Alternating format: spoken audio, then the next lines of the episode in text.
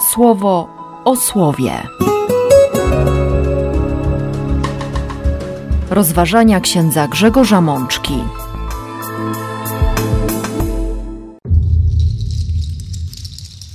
Trzydziesta niedziela zwykła, rok C. Z mądrości Syracha. Modlitwa pokornego przebije obłoki, a kiedy już dotrze, nie umilknie. Psalmu 34. Pan ocali życie sług swoich. Nigdy nie pobłądzą ci wszyscy, którzy nadzieję w nim pokładają. Z drugiego listu świętego Pawła do Tymoteusza. Pan stanął przy mnie i dodał mi siły, aby przeze mnie ogłoszone zostało pełne orędzie. Z Ewangelii według świętego Łukasza. Bo kto siebie wywyższa, zostanie pomniejszony, a kto siebie pomniejsza, zostanie wywyższony. Siostry i bracia, jeszcze tylko kilka tygodni do zakończenia kolejnego roku liturgicznego i jednocześnie do końca trzeciego już cyklu naszych wspólnych spotkań przy Słowie Bożym, przy komentowaniu niedzielnych liturgii. I Pan daje nam na tę trzydziestą niedzielę w ciągu okresu zwykłego bardzo mocne, bardzo konkretne słowo. Tym bardziej, kiedy rozpoczynamy dzisiaj tydzień misyjny, kiedy widzimy oczyma ducha to słowo, które rozprzestrzenia się na cały świat, a jednocześnie jest to też słowo, które potrzebuje nas. Ono dzięki nam rozchodzi się na cały świat. Przypomina się tutaj pewnie misja Jana Chrzciciela. On jest słowem, ja jestem głosem. Słowo jest potrzebne i głos też jest potrzebny. Z czym zatem przychodzi do nas dzisiaj to słowo? Najpierw kilka wersetów, konkretnie sześć, z 35 rozdziału Księgi Mądrości Syracha. Właściwie warto by zajrzeć do dłuższego nieco fragmentu, od wersetu 11 do końca tego rozdziału, czyli do wersetu 24. Syrach daje radę swojemu uczniowi, czyli tak naprawdę każdemu z nas, nie składaj ofiary przekupnej, bo nie będzie przyjęta. Nie licz na ofiarę nieprawą, bo Pan sędzią i nie ma w nim uznania dla pozorów. Kilka zdań później usłyszymy to, co już dotarło do naszych uszu we wstępie. Modlitwa pokornego przebije obłoki, kiedy już dotrze, nie umilknie. Ale w Panu nie ma uznania dla pozorów. Bóg nie znosi hipokryzji. On jest prawdą. A wiemy dobrze, że pokora to właśnie prawda. To spotkanie ze sobą samym w absolutnej i autentycznej prawdzie, którą poznajemy dzięki łasce Boga. Bez oszukiwania siebie, bez oszukiwania innych i bez próby manipulacji Bogiem. W tekście, który już nie dotrze do naszych uszu tej niedzieli, czyli w wersecie 19 przeczytamy: Nie będzie Pan zwlekał. Aż, aż, aż, aż, aż i, i po tych wszystkich zapowiedziach pojawi się werset 24 i przepiękne, bardzo plastyczne zdanie: Pełne wdzięku jest miłosierdzie w porze czyjejś biedy, jak obłok z deszczem w okresie suszy. Miłosierdzie, czyli nowe życie, nowe zrodzenie, nowa szansa. Deszcz w okresie suszy, obłok z deszczem, obłok, który zwiastuje zmianę. Czy w taki sposób podchodzimy do konfesjonału? Nasuwa mi się takie pytanie. Z taką tęsknotą, z tą nadzieją, czy wyczekujemy tego znaku miłosierdzia, którym jest krzyż wykonany ręką kapłana nad naszymi grzechami. Zwiastowanie nowego życia. Tak, bo, bo poznanie prawdy o sobie jest doświadczeniem, o którym mówi Jezus w Ewangelii w redakcji świętego Jana w rozmowie z Nikodemem. Duch prawdy, który przychodzi, przekonuje o grzechu, o sprawiedliwości i o sądzie. Przypomina te wszystkie momenty, w których powiedzieliśmy Bogu: Nie interesujesz mnie. Ja mam lepszy sposób na życie. Nie chcę Twojej przyjaźni, chcę po swojemu. Sprawiedliwości, to znaczy osądzeniu władcy tego świata, to znaczy pokazaniu wyraźnie: zło jest złe. Za zło, za krzywdę, za niesprawiedliwość, za nieszczęście, za śmierć, za to wszystko jest odpowiedzialny szatan, demon, nie Bóg. Jeśli chcemy już tłuc talerze w złości i w pewnej bezsilności, to nie tłucze się talerzy o sufit, tylko o podłogę. Obrazowo wskazując, która centrala jest odpowiedzialna właśnie za to zło, które nas dotyka, z którym musimy się mierzyć, które nas czasami powala na kolana czy rozkłada na łopatki. Modlitwa pokornego przebije obłoki. Tak. I jeszcze ten sąd. Wiemy, że sądem jest miłosierdzie okazane grzesznikom. Ten sąd, który dokonał się w śmierci i w zmartwychwstaniu Chrystusa, w tym wydarzeniu, jednym wydarzeniu paschalnym. Znając tę prawdę, można przyjąć prawdę o sobie, o swoich niedoskonałościach, o bezradności, o każdym grzechu, na jaki stać człowieka, jednocześnie mając świadomość, że każdy z tych grzechów może być przez Boga odpuszczony. I dlatego właśnie takie zachowanie Boga nazywamy skandalem miłosierdzia. I widzimy to jako skandal. Dlatego w wielu innych miejscach Ewangelii i w nauczaniu Kościoła będzie uparcie wracała ta myśl, że, że niebo, że życie to nie sprawa zasłużenia sobie dobrymi uczynkami, że bycie dobrym człowiekiem, jak mówił choćby sługa Boży ksiądz Franciszek Blachnicki, nie wystarczy. Nie wystarczy. Jezus sam powie wyraźnie: chodzi o przyjaźń, chodzi o relacje, chodzi o bliskość. Tak, ta przyjaźń, ta relacja, ta bliskość popycha mnie, prowokuje mnie, motywuje mnie do tego, żeby, żeby wybierać dobro. Ale nie ma w tym żadnego wyrachowania. Jest miłość. Nie ma nawet tego znanego przecież e, również w argumentacji teologicznej zakładu Pascala. Opłaca mi się wierzyć w Boga. Tu chodzi o coś więcej.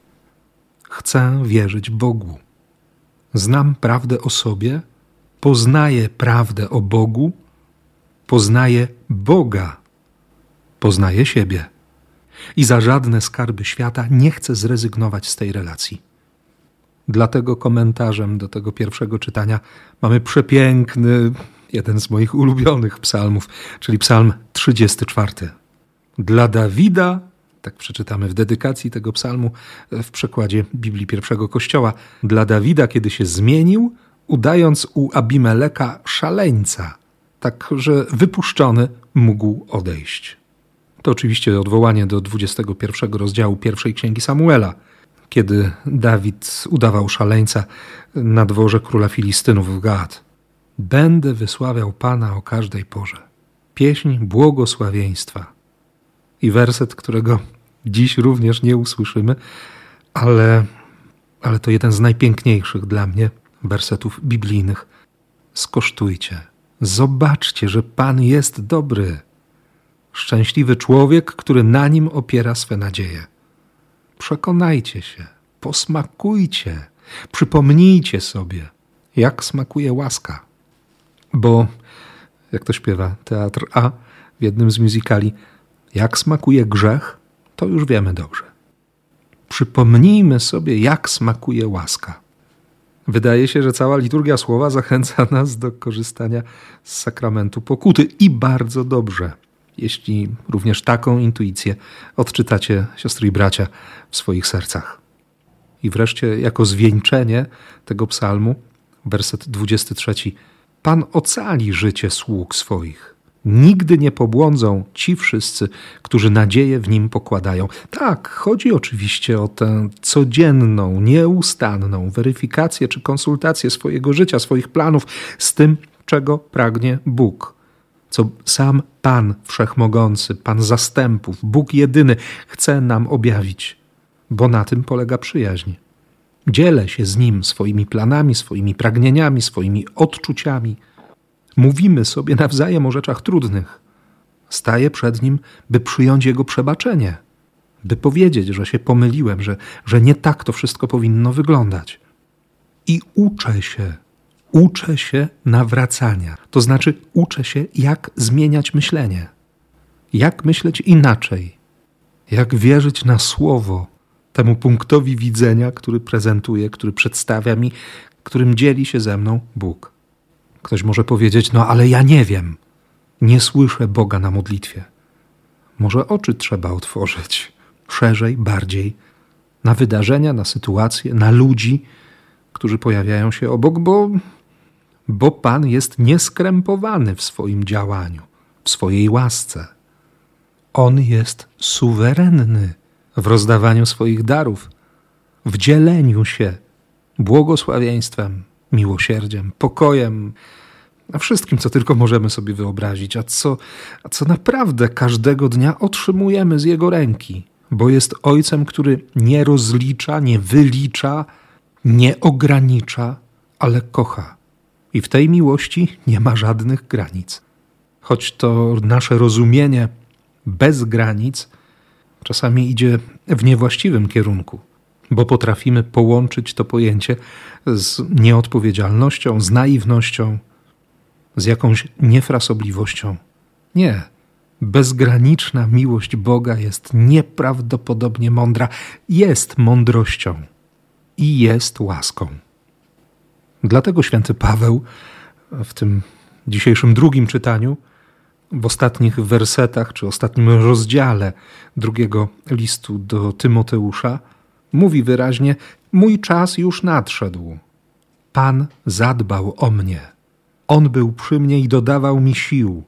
Mimo, że dobrze o tym wiemy, bo chwilę wcześniej daje e, temu świadectwo apostoł narodów, w czasie pierwszej rozprawy sądowej nikt z lokalnej społeczności wierzących nie wsparł Pawła, ale Pan zadbał o niego bo chodzi o to, by Boży plan ogłoszenia dobrej wiadomości o ratunku w Chrystusie realizował się wszędzie i w każdej sytuacji. Paweł wie, co jest najważniejsze, czemu służy jego życie, jaką on ma misję. To jest też bardzo konkretne pytanie do nas. Jaką mamy misję? Nie tylko jako Kościół, jako wspólnota. W niedzielę misyjną na pewno warto sobie takie pytanie zadać. Ale chodzi też o te zadania, które ma każdy z nas. O tę misję, którą otrzymaliśmy osobiście. Kim jestem? To pierwsze i najważniejsze pytanie, aby, aby rozpoznać misję. Kim jestem? Co jest we mnie takiego, czego nie ma nikt inny? Po drugie, kim jestem we wspólnocie? Co mnie łączy z moją rodziną, z moją parafią, z kościołem, z tym narodem? Gdzie są punkty wspólne? I wreszcie ostatnie pytanie, które jest wypadkową dwóch wcześniejszych. Co w takim razie mam robić, by nie stracić swojej tożsamości i by jednocześnie nie być wyalienowanym?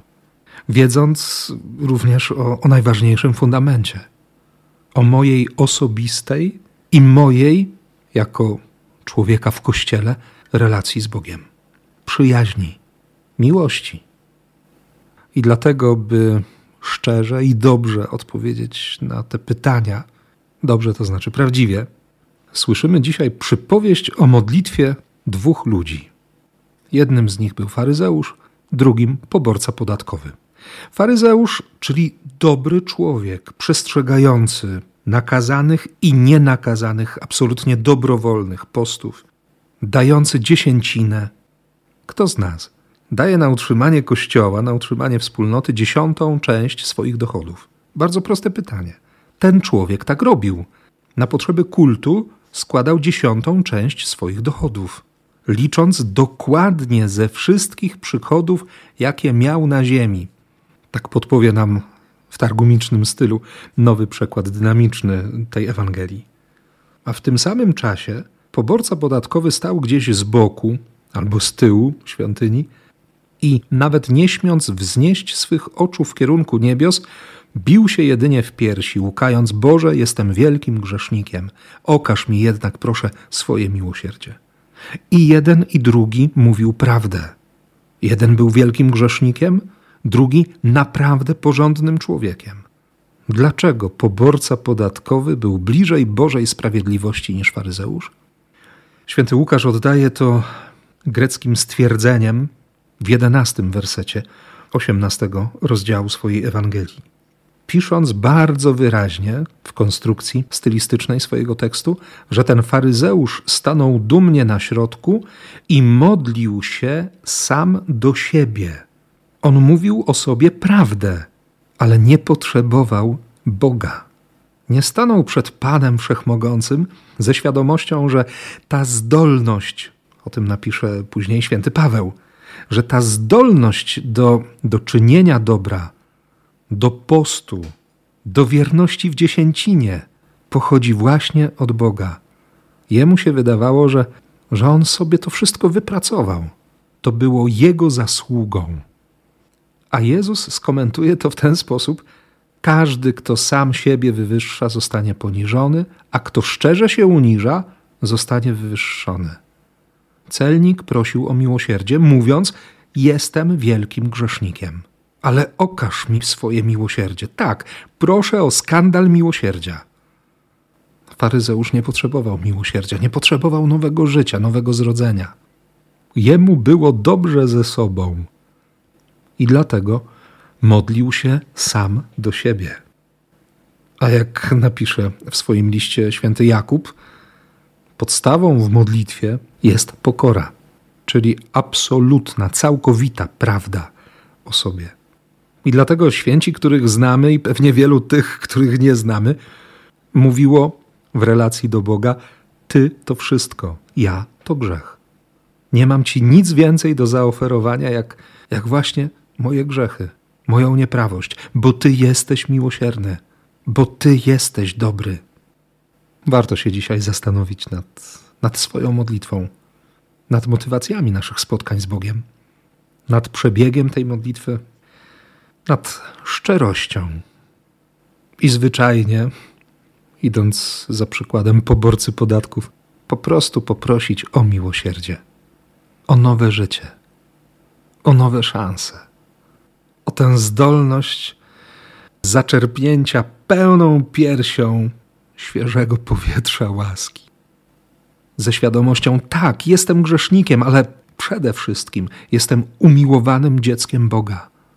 Dlatego nie zrezygnuję i będę przychodzić ze swoimi grzechami, by On mi je przebaczył, by mnie od nich uwolnił, by pokazał mi tę drogę, na której nie muszę zła nazywać dobrem drogę prawdy, tego blasku prawdy, o który tak mocno apelował wspominany przez nas przed tygodniem święty Jan Paweł II.